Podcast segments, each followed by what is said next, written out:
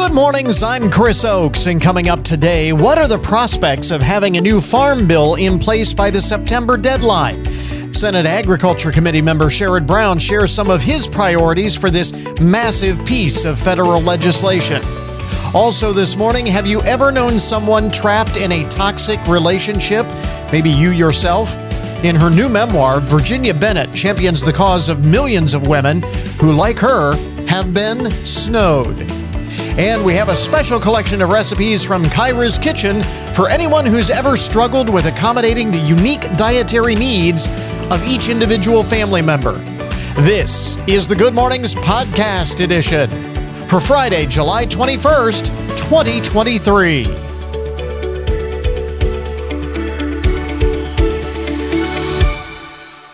Not only is the new Barbie movie in theaters, uh, but also Oppenheimer, the uh, film about the creation of the atomic bomb.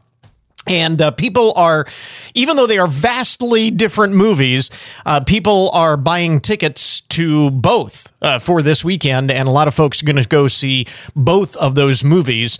Uh, they're calling it Barbenheimer. you know, Hollywood could have saved us some time and just uh, created one film for both, uh, you know, kind of combined the stories into into one. I mean, I'm just saying they could have. By the way, this is kind of interesting with the uh, Barbie. The hashtag Barbie outfits has surpassed 246 million views on TikTok. Uh, the online retailer Boohoo says Pinterest searches for Barbie outfits have increased by 614% worldwide uh, while searches for a pink outfit uh, jumped 194% worldwide. So it is. It seems that we are not just. Uh, I mean, we, we are going Barbie crazy. We are going Barbie crazy all the way around. Pinterest has more than 900 ideas for how to incorporate some of the iconic doll's fashion into your own wardrobe. On Google, Barbie inspired outfits is a top trending search with users in Texas, Florida, and of course, the Malibu icon's home state of California leading the way. Barbie fashion was the most searched term by users in Utah, Tennessee, Arkansas, Oregon, and New York, being the uh, top five for the uh, term Barbie fashion. So, Barbie fashion, Barbie inspired outfits, uh, hashtag Barbie outfits, pink outfit. Uh, all of those searches uh, have just exploded. Uh, now, so if you're going to see the Barbie movie, expect to see not just a whole bunch of pink on the screen, but in the theater as well. It is just going to be a pink explosion, pink overload this weekend with the uh, debut of the new Barbie movie. And then there's Oppenheimer. And uh, somehow there are not as many uh, Oppenheimer inspired uh, fashion trends. I don't I don't know why. It's those things. By the way, speaking of uh, entertainment, I did not even know that this was a thing, but apparently the entertainment industry is avoiding another possible strike. You know, you've got the writers on strike, you've got the actors on strike, and uh, apparently, uh, the union representing stagehands on Broadway was looking at maybe a strike. Fortunately, however, they have reached a tentative contract agreement with the Broadway League and Disney Theatrical Productions. Um, yesterday morning, they reached a tentative deal. Now, it still has to be approved by all of the members of the union, but it looks like they will avoid that strike unless something weird happens. It says here a work stoppage would have forced the closures of most of the shows on the Great White Way. I think 26 of the 28 shows on Broadway would have had to close, and more than a dozen touring productions would have had to uh, close as well. It also would have been the third strike in the entertainment world, uh, with Hollywood actors and writers uh, already picketing. So at least they have come to an agreement there. And By the way, for those who were thinking, oh, do I really want to go to the movies um, or should I stay away in solidarity with the striking uh, actors and writers? The this has been back and forth on social media. The Hollywood folks who are on strike say, no, go see the movie. That work has already been done. And one of the reasons why the studios are not giving into the demands of the writers and actors is because they're concerned about revenues at the box office. Uh, and so, what better way to show those studios that the work of writers and actors is valued by the uh, by entertainment consumers than to go to the movies? So they say go. They can't go out and formally promote the new movies in theaters, but they are encouraging on social media people to go enjoy the movies and uh, you know don't don't stay away from the theater. So just in case you were wondering about that, there. Couple of other uh, things among the first things you need to know this morning, the most interesting and buzzworthy stories of the day. Phoenix just broke another record, having recorded now 19 straight days of temperatures at or above 110 degrees for 19 straight days, 110 plus. And they are not done yet. Phoenix residents uh, are in for several more days of excessive, extreme, not, not just excessive, but extreme heat. And they're not alone in their misery. It says here about 90.5 million people, or roughly 27% of the U.S. population, are in areas that are experiencing dangerous levels of heat, uh, at least as of Thursday. 27% of the population. This is according to an analysis of uh, data in the New York Times. Records. Uh, record temperatures have been falling throughout the month of July in the entire southern band of the U.S. from California to Florida. And that extreme heat is going to generate some extreme health care costs in the U.S. New study from the Virginia Commonwealth University and the Center for American Progress found that intense heat will be responsible for more than 235,000 additional ER visits across the nation and 56,000 hospital admissions. Uh, hospital admissions. Researchers estimate those visits will cost around $1 billion. So, just in medical costs to treat heat exhaustion and heat stroke and all of the related issues with respect to that. A billion dollars we are going to spend to uh, recover from the heat. It's amazing. It's just been crazy. Storms that we had yesterday cooled us off, didn't they? Wow. It is actually a little cool this morning as we are getting your day started. And it looks like it's going to be a cooler weekend. Um, I mean, we're not going to have the extreme temperatures here. We'll be in the 80s, solidly in the 80s. It is July, but that's certainly not extreme uh, by Northwest Ohio standards, but a little cool to start things off this morning. Uh, we're learning more about COVID. We are still learning, uh, even three years after the fact, still learning more about COVID. We all seem to know someone who was exposed to COVID 19 but never got sick. And now scientists may have figured out why. Researchers performed a genetic analysis of 1,500 people and found that some have a mutation that allows their immune systems to identify the coronavirus early. And those with the genetic anomaly were eight times less likely to get sick from COVID. It says about uh, one in 10 people actually have this gene. It's like having soldiers that are prepared for battle and already know what to look for. And uh, they already know uh, how to identify the, the bad guys. Uh, according to uh, virologist, uh, virology professor uh, Jill Hollenbach. Kind of interesting. One in 10 of us have a gene that allows us to, and I wonder if it's just for COVID or or other things too, because we all know somebody uh, who just never seems to get sick. And we all know someone who always seems to get sick, you know? You just look at someone the wrong way and they're, you know, laid up for a week. So I wonder if that's just restricted to COVID or if it's something universal. I don't know, but interesting that we're still learning more about COVID. And uh, speaking of science, this is crazy science, and we were talking about movies just a moment ago. You remember the Terminator movies with the uh, with the robots, the uh, the Terminators that uh, could self heal, the the metal that would heal itself, basically.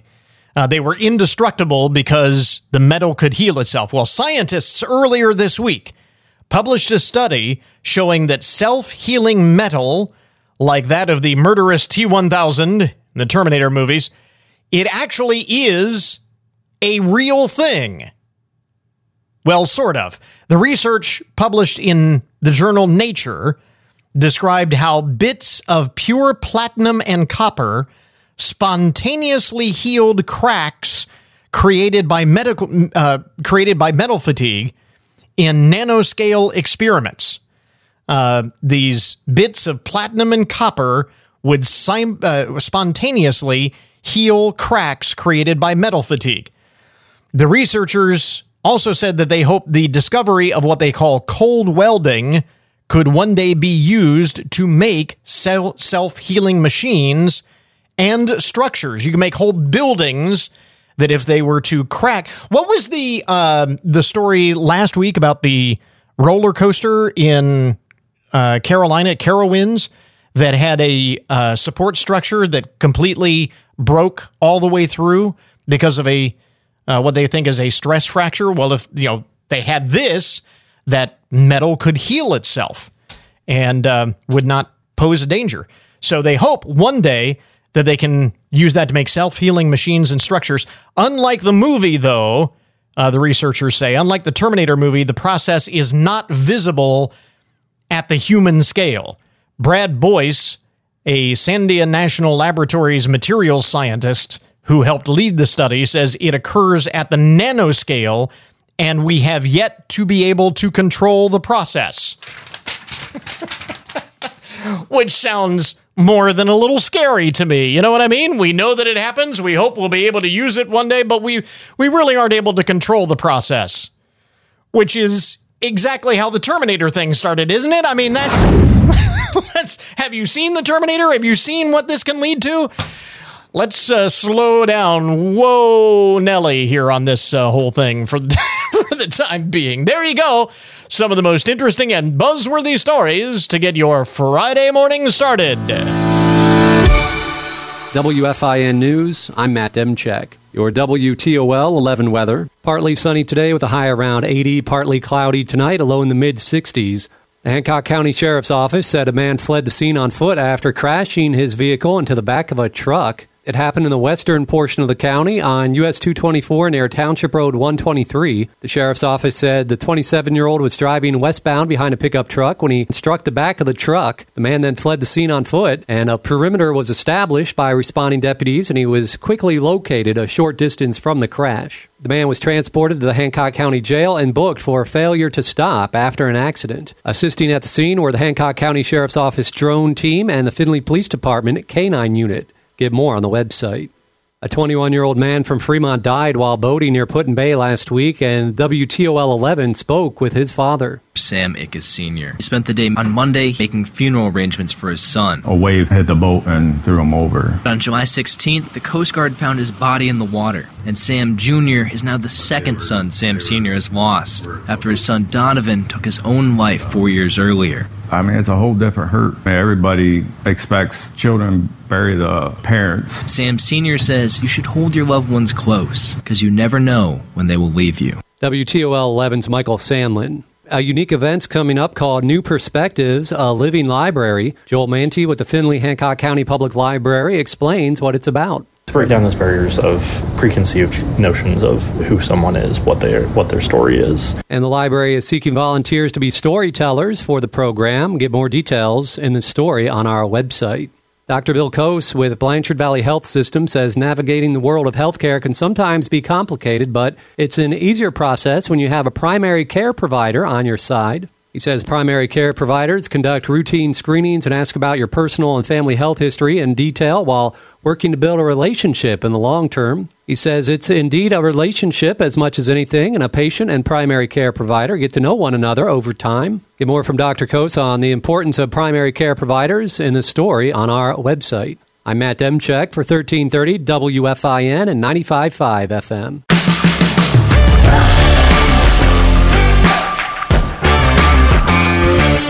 And now our Friday cover story. So, what is your big summer project? Maybe you've got a home improvement project you're working to get done, maybe something you know, lawn and landscaping update or whatever it might happen to be.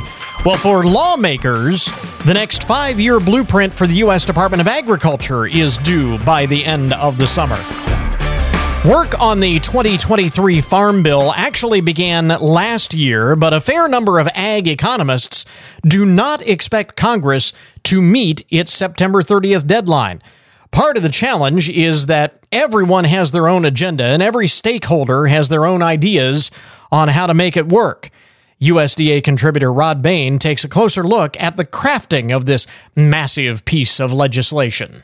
A new farm bill Will it be approved by Congress and signed into law by the President this year? That's the hope. Yet, as longtime ag advisor and advocate Mary Kay Thatcher acknowledges, This is my ninth farm bill, and everyone gets harder than the one before. Farm bills are legislation that must be approved every five years to continue and introduce long range programs and policy under the oversight of the Agriculture Department. This omnibus spending bill contains several titles dealing with areas ranging from commodity programs to nutrition, conservation and rural development, trade, and agricultural research. Yet to several stakeholders and longtime participants in the Farm Bill process, it seems the challenge for Congress to adopt and the President to sign a new Farm Bill into law grows more difficult with each passing cycle. For the most part, farm bills, they're bipartisan. The hassles usually come in regionally. I think we just have to work to make sure that it does continue to be a bipartisan push and that everybody gets some wins and hopefully not too many people get losses. Will Stafford of CHS Incorporated says the education about the Farm Bill and its significance has also expanded over time.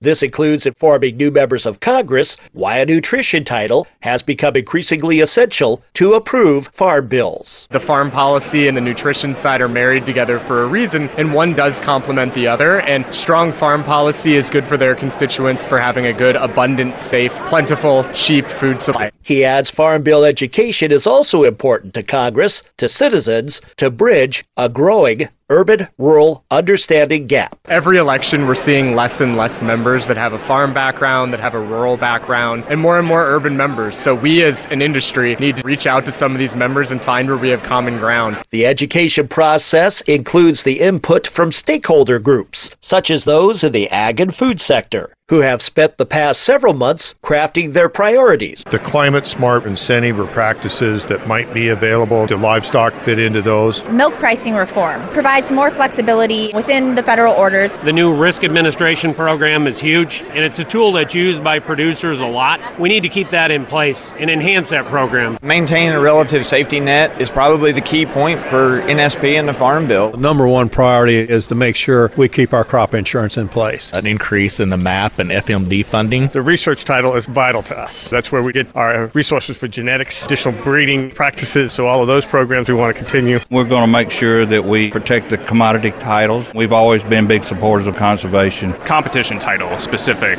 in the Farm Bill. That'll give farmers and ranchers more protection within the economy to make sure that there aren't anti-competitive practices going on across the industry. USDA's role in crafting farm bills has varied over time. Agriculture Secretary Tom Vilsack says the department will serve in an advisory capacity to Congress for this farm bill. The challenge will be to recognize the changes that are occurring, changes like the market demanding more sustainability and climate smart commodities, changes like how do we support that circular economy? How do we create a USDA and a farm bill that not only rewards productivity but also ensures profitability? And I think that's going to be the challenge for all of us to be innovative and creative about. I'm Rod Bain reporting for the U.S. Department of Agriculture in Washington, D.C. Well, you hear all of those priorities uh, from different groups uh, trying to get their priorities into that final final farm bill. You can see why it is so complicated and so difficult to come up with a one uh, piece of legislation at the end of the day. As you may know, Sherrod Brown is a member of the Senate Agriculture Committee, the first Ohio senator to serve on that committee in more than a half a century. And as a member of the Senate Ag Committee, he is, in his words, fighting to include Ohio priorities in the 2023 Farm Bill. Yesterday, we asked him about some of those priorities and about the prospect of actually getting the bill done by the September 30th deadline. Well, the prospects are good. We always, as most human beings do, Congress always goes up against deadlines, and uh, we'll get it done. We do this every five years. And as you point out, I got on this committee on my first day in the Senate back in a number, number of years ago. And I got on that committee because I know that committee gets things done uh, without injecting politics. I mean, it's you, you see all kinds of coalitions. They're more regional. You know, I, I work with Michigan and and Iowa and South Dakota and Indiana on regional farm issues often, but Ohio's issues always come front and center uh, from uh, protecting Lake Erie to uh, making sure that uh, that specialty crops and apples in southern Ohio or maple syrup in northeast Ohio or dairy in western Ohio and grain crops, row crops in western Ohio. So um, I, I spend much of the year leading into this every five year farm bill um, listening to farmers, roundtables, going to places um, all over the state, representing all kinds of different ag interests. And uh, we get a good bill that helps all American agriculture. American agriculture is by far the most productive agriculture in the world. With uh, that in mind, a couple of other uh, pieces of legislation that you uh, have introduced and are working on includes the American Food for American Schools Act. Uh, talk a little bit about what that would potentially do. Yeah, it's why why should we be serving to our children food grown elsewhere if it's available here? I mean, I understand you can't you can't get Ohio oranges, but I also know you can get a lot of crops grown not just in Ohio but locally, and we're doing trying to work through for schools um, help that way to encourage uh, local production. And, it's also when you think about rural, when you think about agriculture, you also think about rural people generally. And uh, one of the biggest shortages and one of the biggest challenges in rural Ohio and small town Ohio is childcare. And so many people that are work, so many families that are working just can't find affordable, reliable, high quality childcare. I'm working with people of both parties in this committee uh, to find ways to answer that. I'm working with a Republican from Kansas on the Expanding Child Care in Rural America Act. Um, many of these kinds of ideas we'll we'll talk and talk to people about them in both parties and talk to people outside, mostly back in Ohio, and um, come up with agreed to language in the farm bill that should help rural Ohio. The you talk about uh, local farm production helping local uh, farmers uh, or helping farmers on the local level. The Local Farms and Food Act uh, aims to do that as well. How? Well, it it you you you you we know that if you're buying why buy apples from Washington when you can buy them from Geauga County? Why buy vegetables from Mexico when they can grow on a farm in Tiffin or mm-hmm. Findlay or Fostoria or Defiance? Uh, it say it's, it means they're less expensive. It means they're fresher, and it means injecting money into our local economy. And that's, I mean, that that's really what this is all about. I, I it's better for all states to buy food locally. We we've seen we've seen a, a tremendous uptake or tremendous uh, many all kinds of farmers markets in cities and small towns all over the country, all over Ohio. Anything we can do to encourage that. Um, last farm bill, five years ago, we created a local local agricultural market program called LAMP based on feedback we heard from farmers at roundtable. So this is this is almost a formula. Every five years we write the farm bill. About the fourth year, I start doing more and more uh, farmer roundtables, but not just farmers, but but local rural areas, small towns. I grew up in one. I grew up working on a family farm, uh, milk and dairy, milk and Holsteins and Guernsey. So I I'm always I, I never call myself a farmer. I didn't do it as a profession. I did it as a laborer. But um, it's important that we think of those all of those experiences when we sit down and actually write this bill every five years. We'll continue to watch uh, progress on the uh, farm bills and go through the process again. Deadline coming up at the end of September. Senator Sherrod Brown, thanks very much for taking the time. We appreciate it. Always. Thanks very much. Always good talking to you.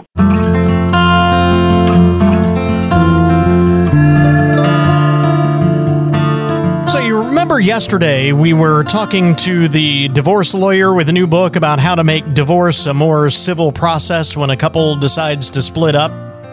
Some much needed advice given that more than half of all marriages in this country do end up that way. Now, some will make the argument that people these days throw in the towel, couples these days throw in the towel too early, and there's likely some truth to that.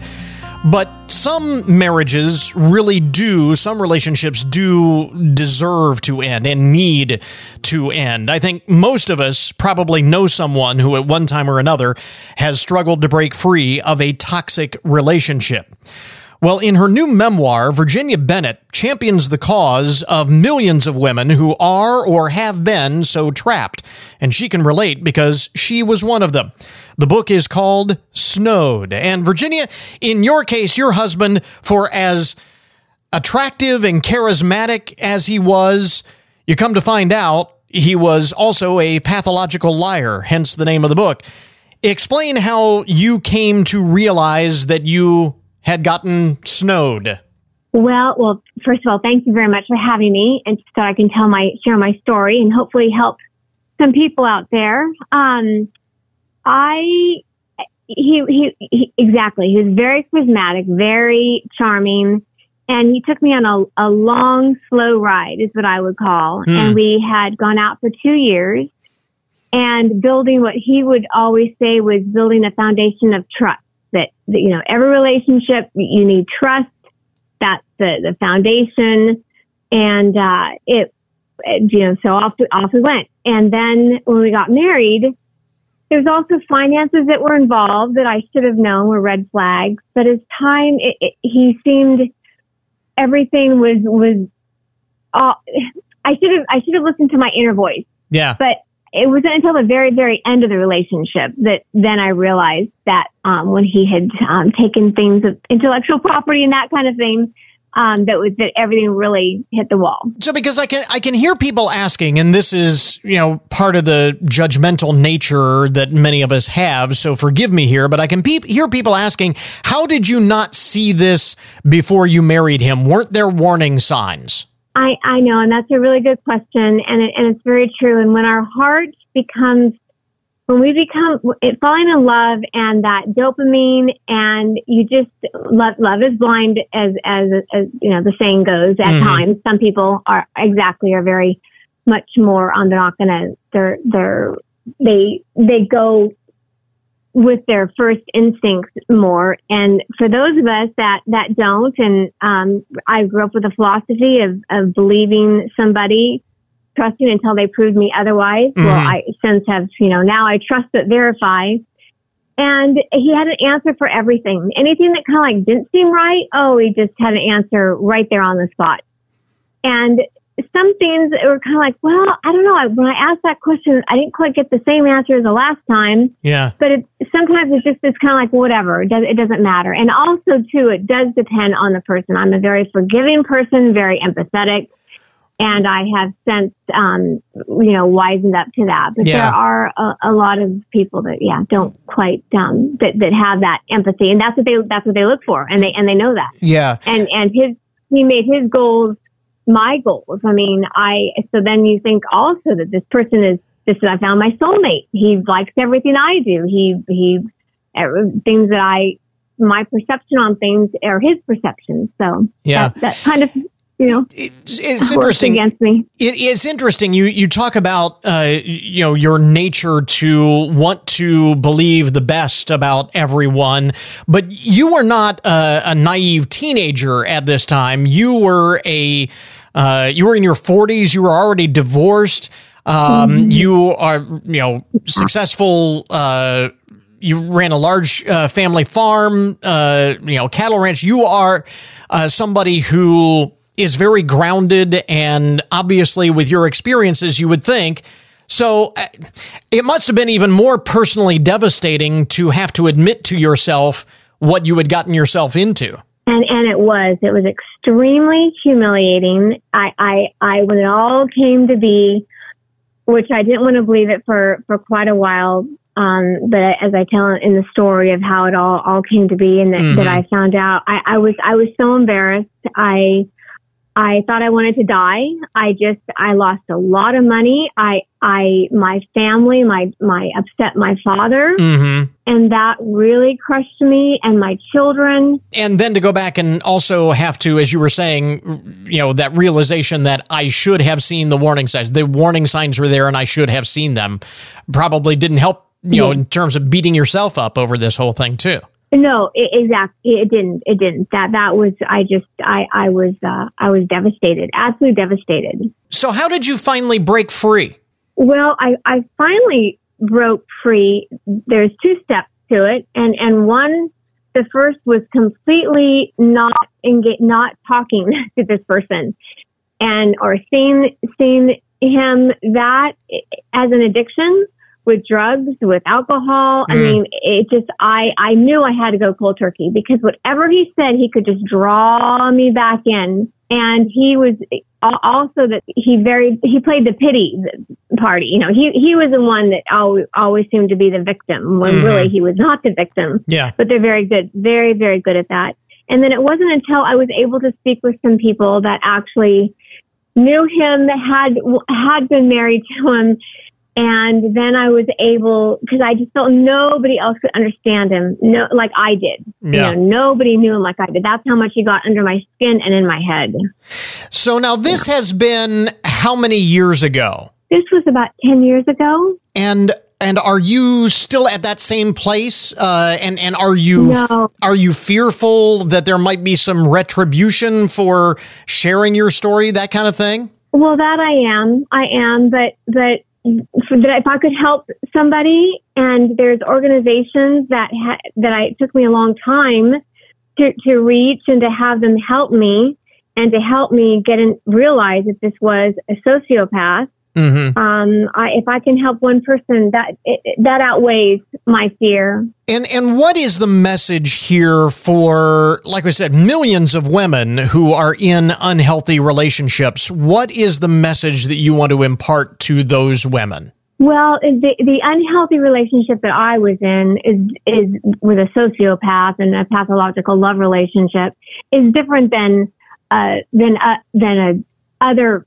unhealthy relationships. There, there's there's varying ones, Mhm. but I I guess if somebody is just questionable questioning, excuse me, their situation, that there are organizations that they could call and and and get help with um, help with identifying what they're in and and an exit plan that's very very important and to have support when you're in that type of relationship because that person also in a sociopathic relationship and a very abusive emotionally relationship they want to isolate you so then you fear even talking to anybody oh my gosh you know what will happen Yeah. to me if i do you'll upset them and and that's exactly what i i want women to know And there's men there are some men also that are in these types of relationships but un, unfortunately I've, I've heard very Yeah, a, sad a, a fair point. A fair point. This is not uh, exclusive to one gender or the other.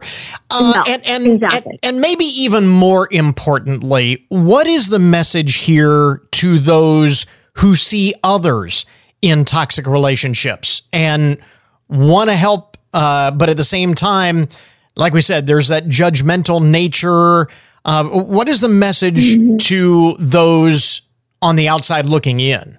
to, to not give up in helping them if they see that and they talk to that person to, to their loved one who's in the relationship and doesn't want to believe them to not give an ultimatum you know like okay if you don't you know can't you see that if you can't see it well then forget it which is hard because you you do. You, you want to just like oh my gosh you just you see it so plainly and then your loved one or friend is in this relationship and they can't but to not to not give up. And maybe then do some research or or as in my book i have at the end of the book of some resources that then maybe help that person in that manner and just just to not to not give up because Yeah. they really do need help How much of writing this book for you was sort of like therapy and, and helping you sort of uh, you know get past all all of this? Well, it was in the beginning. It was very embarrassing once I put it on paper. Yeah. I, I can't believe this is me that I did that. but as it went on, it was like, no, I really need, I, I, I want people to, to see and un- understand and hopefully again that, um, that there's, there's hope and how I got through it. I have some things in there about it uh, on an hourly basis, daily basis, when you're that, that Mhm. down and that, um, um, you know, well, as you, distraught. as as you were saying earlier, relating it to an addiction, uh, this is sort of like a recovery, you know, the recovery process. Uh, again, Yes. uh, yes. Virginia Bennett is author of the uh, memoir Snowed. Uh, Virginia, do you have a website where folks can learn more about the book? Yes, I sure do. It's snowedtruestory.com. Okay. Snowedtruestory.com altogether. Uh, really hard hitting uh, memoir. Virginia Bennett, thanks very much for taking the time. We appreciate it. Thank you so much. Thank you. We interrupt this program to bring you a broken news alert. The U.S. military actually makes the broken news today, and that's a bit of a rarity. But the Pentagon says that a small typo caused thousands of U.S. military emails to be mistakenly sent to someone in a country in West Africa. Oops! See, the uh, military uses the uh, suffix .mil in all of their email addresses. You know, if you have a, a military email address, it's so and so at army.mil or what us.army.mil or whatever, but .mil is the uh, is the suffix. The government in Mali uses the suffix .ml, no I. A spokesperson for, you can see where this is going. A spokesperson for the Department of Defense tells ABC News that they have been aware that this spelling error could result in the misdirection of emails, military emails, since 2015. this has been a problem. Now, they do say that none of the misdirected emails are uh, classified. This is all unclassified stuff because they don't send classified information via email because it is inherently insecure or unsecure. Anyway, um, but this comes after the Pentagon announced that some of the emails sent to Mali do contain national security information. the department has taken steps to prevent this from happening in the future. or so they say. That somebody in Mali has all of our national security information. That's a big oops right there. How would you how would you like to discover that for the better part of a decade you've been sending your national defense emails to someone some anonymous person in Mali? Uh, that'd be very embarrassing to have to uh, uh, admit to your superior officer, I would think. Elsewhere in the broken news this morning, it looks like the Easter Bunny finally has gotten some justice. Joby Pool, I think is how you pronounce the name. Joby, J O B Y, Joby Pool, who apparently is the mastermind behind the theft of a truckload of Cadbury cream eggs from a warehouse in Shropshire, England, has been sentenced for his crime. This, according to a report from the BBC. Back in February, Mr. Pool managed to snatch an entire trailer filled with 200,000 Cadbury cream eggs. And I mean, honestly, who doesn't like Cadbury cream eggs? No, I understand the attraction. I get it. But still, the uh, value of the per, uh, purloined uh, eggs, uh, the pilfered eggs, over $34,000 of gooey, chocolatey, creamy goodness. $34,000 worth of Cadbury uh, cream eggs. Now, Mr. Pool is serving time behind bars for his crime. 18 months he was sentenced to. Uh, the six months that he already spent in custody awaiting his trial uh, will count toward that. He did get credit for time served. So I don't know. I you know I'm thinking uh, reading the story that 18 months in exchange for 200,000 Cadbury cream eggs. That seems like a fair exchange. I, I don't know. I think you really think about it. I, I think that's a fair swap. That's worth risking. You decide. Uh, you might have heard about this story. Uh, it was making headlines, and this is just all kinds of disgusting. A Burger King employee in North Carolina has been arrested for serving French fries from the garbage to paying customers. The Union Police Department in North Carolina received a complaint and later arrested 39 year old Jamie Christine Major after she allegedly took fries out of the trash, put them back into the fry dump, uh, along with freshly cooked fries on top. So mix them all together, Mix the fries, the stale fries from the garbage with the fresh fries that had just come up and serve them to customers. She is now being charged with malicious tampering with human food. Uh, I hope she gets more than 18 months for the pilfering of the Cadbury cream eggs. You know? I mean, one is clearly worse than the other. I don't think I'll be ordering fast food fries for a while after hearing that story. Uh, let's see. Amber Harris uh, took a trip to Yellowstone National Park the other day. Uh, recently, I don't want to say the other day. She recently visited Yellowstone National Park, and she was one of those, and this has been a recurring theme, it seems, this summer. She was one of those who, like an idiot, got too close to the bison in the park, and sure enough, she got gored. It's the second bison attack in one week in a U.S. national park. Yellowstone has warned visitors stay away, stay far away from the bison because they're not messing around. They don't like humans and they will let you know it in no uncertain terms. And they're bigger than you are. But here's the thing uh, Amber uh, and her boyfriend were at Yellowstone. He had planned to propose. uh, when she mucked that all up because she went and got herself gored, he improvised and uh, popped the question right there in the hospital instead. Uh, she was posting on this uh, on social media after suffering a fractured pon- fractured spine and a collapsed lung because of the goring. She now has a full heart. My love got down on one knee beside my hospital bed and formally asked me to be his wife. Without any hesitation, I said yes. Uh, the irony is that the bison are attacking humans because it's mating season. so, kind of relates to that. Here's hoping that they just take a honeymoon to Disney or something. You know, just go. Don't go to a national park. Don't go anywhere that there are bison. Although, uh, you go to Florida, they've got uh, gators, so that could end very badly, given her track record.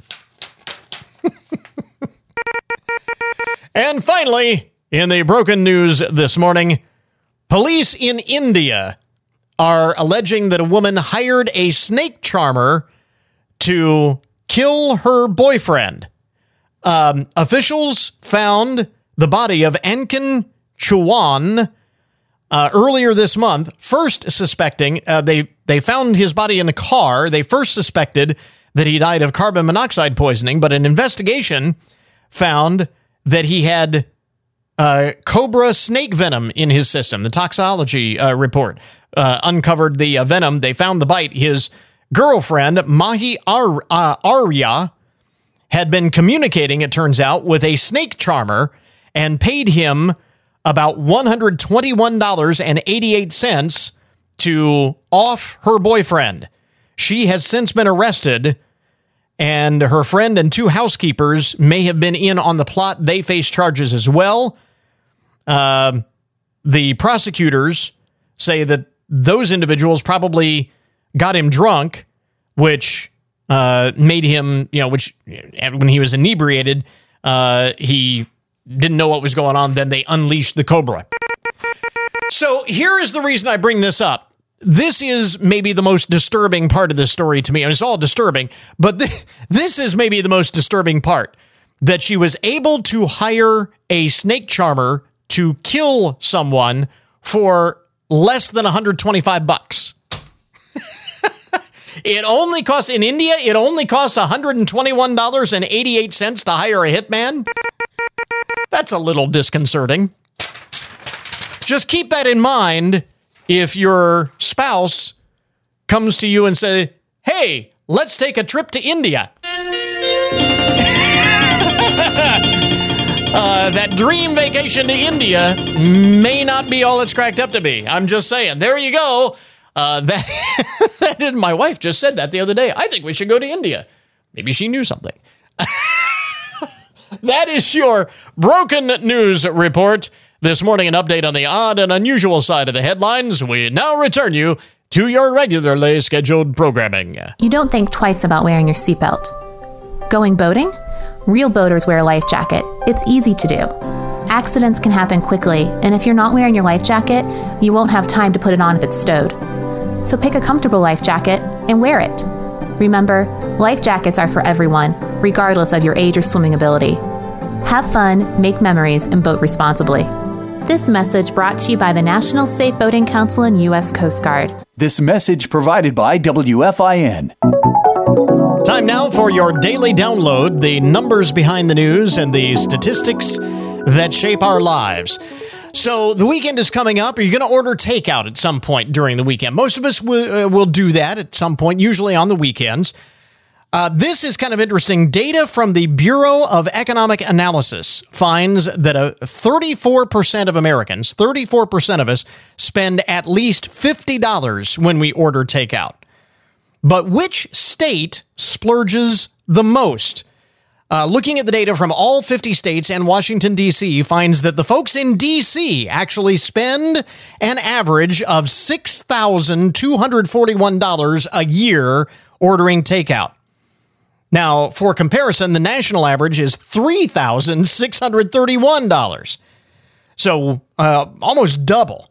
Uh, Hawaii and Maine came in second and third place uh, the most money spent on takeout annually with $4,600 and $4,500 respectively. So still well behind DC. They are well, uh, you know, far and away the number one uh, place for ordering takeout. Uh, Oklahomans are the most frugal. They average only $2,756 per year. Ohio, almost right in the middle at $3,651 spent each year on takeout. That's just a few dollars above the national average. So we're right about in the middle.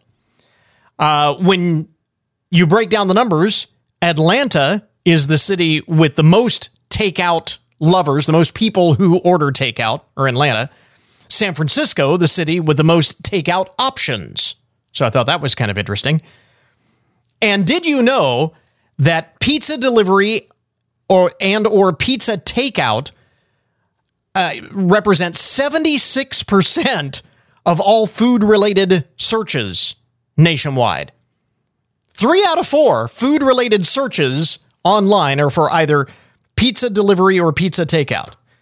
And here is where it really gets interesting and where you really have to be careful because it is very easy to overdo it. As we said, uh, one in three of us spend at least $50 per order when we order takeout. And they find that 20% of Americans will spend more when they order on an app versus when they are physically at the restaurant. So, this is one of the reasons why restaurants love their apps because they know that you are most likely to spend more when you order on an app versus when you are physically in the restaurant. Now, I don't know and this report doesn't say how the amount of food we order varies or compares when you're like phoning in an order. I would imagine it's probably somewhere in the middle, but uh, you spend the most when you order on an app. So just be mindful of that the next time that you order. You will probably spend less on the phone, and you will definitely spend less if you are physically at the restaurant, even if you are ordering it to go.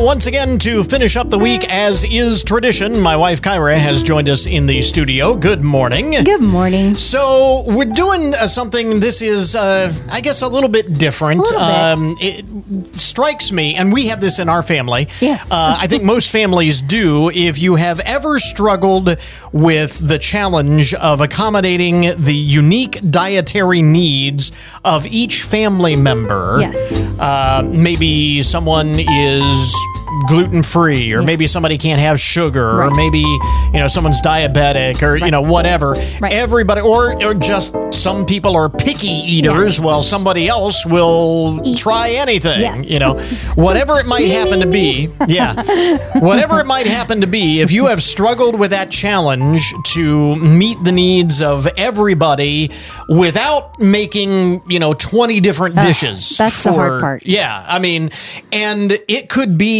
a big uh, gathering, big Mm-hmm. family gathering, or it could be just dinner with the family Yeah. where you don't want to make all these different dishes. So, Right. We've got a special collection of recipes from Kyra's Kitchen that can be adapted for Yes. those unique needs. Right. So my first one is meatball zucchini boats.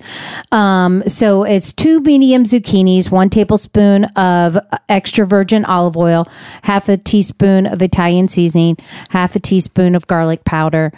Uh, kosher salt, freshly ground pepper, one pound of ground beef, one tablespoon of dried parsley, one large egg, one and a half tablespoons of minced garlic, two te- teaspoons of your meat seasoning, whatever your favorite is, um, a half a teaspoon of crushed red pepper flakes, two cups of marinara sauce, and one cup of shredded mozzarella cheese. Okay. So preheat your oven to 350 degrees. Cut your zucchini lengthwise and use a spoon to scoop out the center. Then uh, place in a shallow baking dish. Drizzle with your olive oil, your season, and season with your Italian seasoning, your garlic powder, powder, and your salt and pepper. Bake the those for 12 to 15 minutes uh, until mostly tender. Tender. Remove them from the oven. They don't have to be completely tender because you're going to put them back in. Yeah. Um, and then um, make your meatballs in a large bowl. Mix your beef, your parsley, your egg, your garlic, um, your meat seasoning, and your red pepper f- flakes. Form those into about 18 meatballs. Now, it should be said you can cheat and get the like the frozen Oh meatballs. yeah. if you yeah. don't want to make But- your own uh, but- meatballs, right? And so yeah, this the, the principle this still one applies. doesn't have the breadcrumbs in it. These meatballs do not have breadcrumbs in them. That's a good so, point. So that makes it a little bit more healthy. It um the well, for those that are on what- like a Correct. uh, no carb uh, Correct. diet, if Correct. you yeah, Yes. so Yep. if you're So- really strict about that. Yes. So place on a baking sheet, bake for about 20 minutes, and you can bake those the same time that you're baking your boats. You just need to take them, your zucchini boats, you just need to take them out a little bit earlier. Okay. Uh, so once the meatballs are cooked, uh, place in a saucepan with your marinara, uh, stir them up, um, let them be fully immersed in the sauce. It says here fully sauced. Yes. Which means something different Yes. depending on your application. You don't want to be sauced. you want the, the meatballs, to be sauced. sauced. yes. Um, and then simmer for about 10 minutes. Uh, remove from the heat. Then fill your zucchini boats with meatballs, top with your, with your mozzarella, and broil until the cheese is melted three to five minutes. Okay. Now, the one thing with us, with our family, Chris is I am not a, big zucchini. I, well, I'm not a zucchini person Yes. uh, in He particular. likes I mean, starchy vegetables. Yeah. Where I like green vegetables. Right. So for him, for his main course, I put his meatballs in a bun and and broiled them at the, and then put the mozzarella on his. Yeah. And then broiled them at the same time that I broiled the zucchini boats. right. So, So, then you know, right next to the pan with the zucchini boats. Yes. she had mine Yes. with the with the toasted. They came out with the toasted bun, and they were yummy. Yes. Um, but again, I it you know, Yep. bread is not a big deal Yeah. for me. Correct. Uh, you're trying to avoid that, Yes. so Yes. this was perfect. It's one dish. You can do it either way. Mm-hmm. Correct. For everybody in the family. Yes. So really cool. The meatball zucchini boats. To go along with that, we have a Parmesan roasted broccoli. Yes. So three cups of fresh broccoli uh, florets, one and a half tablespoons of olive oil, three tablespoons of minced garlic, half a teaspoon of salt, uh, one eighth teaspoon of pepper, and one cup of uh, fresh grated Parmesan cheese. So preheat your oven to 425 degrees. Line a baking sheet with foil. Spray general, generously with some nonstick cooking spray in a large bowl. Um, add your broccoli, your olive oil, your garlic, your Parmesan cheese, mix that all together, pour it onto your baking sheet, sprinkle with any leftover uh, crumbs, bake uh, for 18 to 20 minutes, remove from the oven, let sit for one to two, and enjoy. So, very easy. So, uh, and then again, to accommodate myself, because Yes. I'm not big on broccoli, I just had waffle fries. Yes. Which, yes. Waffle fries, or sometimes I'll do a baked potato for you. or a baked potato. But here's Would the thing. like Yes. Uh, but here's the thing the waffle fries take what? About 18 to 20 minutes. Mhm. So, Right. about the same amount of time as the Parmesan roasted broccoli. Mhm. So, Yep. while it's making something else, at least it's about the same ti amount Correct. of time. So, Correct. there you go. And you can put it in the oven together. Yeah, there you go. and then for dessert, uh, these are gluten free monster cookies. Yes. Again, for those who uh, are gluten free, uh, which again, our daughter in law is gluten Yes. free. And our and granddaughter. our granddaughter and um, Granddaughters. granddaughters now, right? we have and two now. although the youngest one is not really on a whole lot no, of solid food not- yet. no, but no. in any event, and we dig- digress. Yes. These are yummy, whether or not you are gluten free. These are delicious. And if you have somebody who is not gluten free, they will never be able to tell the difference. nope. Well, these went great. I always Yeah, take Fourth of these July- Fourth of July. yeah, Fourth of and, July yes, party. They and they're gone. Yeah. yeah.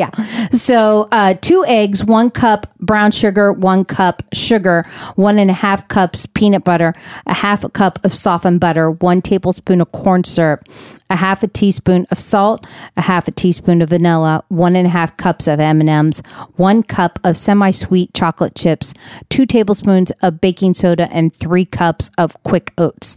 So preheat your oven to 350 degrees. Prepare your cookie sheet with uh, your liner or your cooking spray. Combine your eggs, your vanilla, your salt, sugar, brown sugar, and baking soda in a large bowl. Add in your peanut butter, your corn syrup, and your butter. Mix until well incorporated. Stir in your M&Ms, your chocolate chips, and your oatmeal.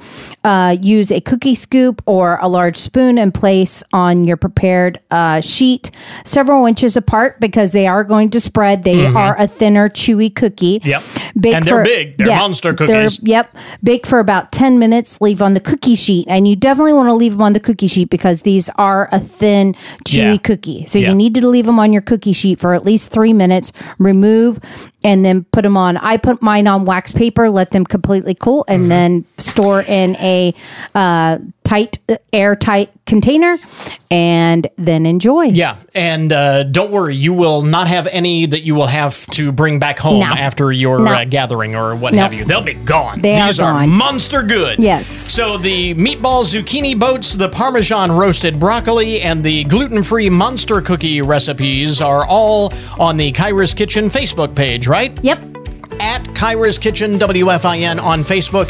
We also have it linked up at our webpage at goodmornings.net for all of those recipes. And my wife Kyra, thanks very much. You're welcome. And that will finish up our podcast for today. I want to thank all of our guests for joining us on the program this morning. Remember, you can get more information about all of the topics that we talk about each and every day on the program at our webpage. And that, of course, is goodmornings.net. Also, while you're there, be sure to sign up for our daily email newsletter. You can always keep track of what we're doing each and every day on the program, what's coming up on the podcast daily. You can sign up for the email newsletter directly from the website. Only takes about 30 seconds. You can opt out at any time. So, again, check it out goodmornings.net. So, until Monday morning, that is Good Mornings for this morning. Now that you've had a good morning, go on out and make it a good day, a great weekend. We'll catch you back here next week.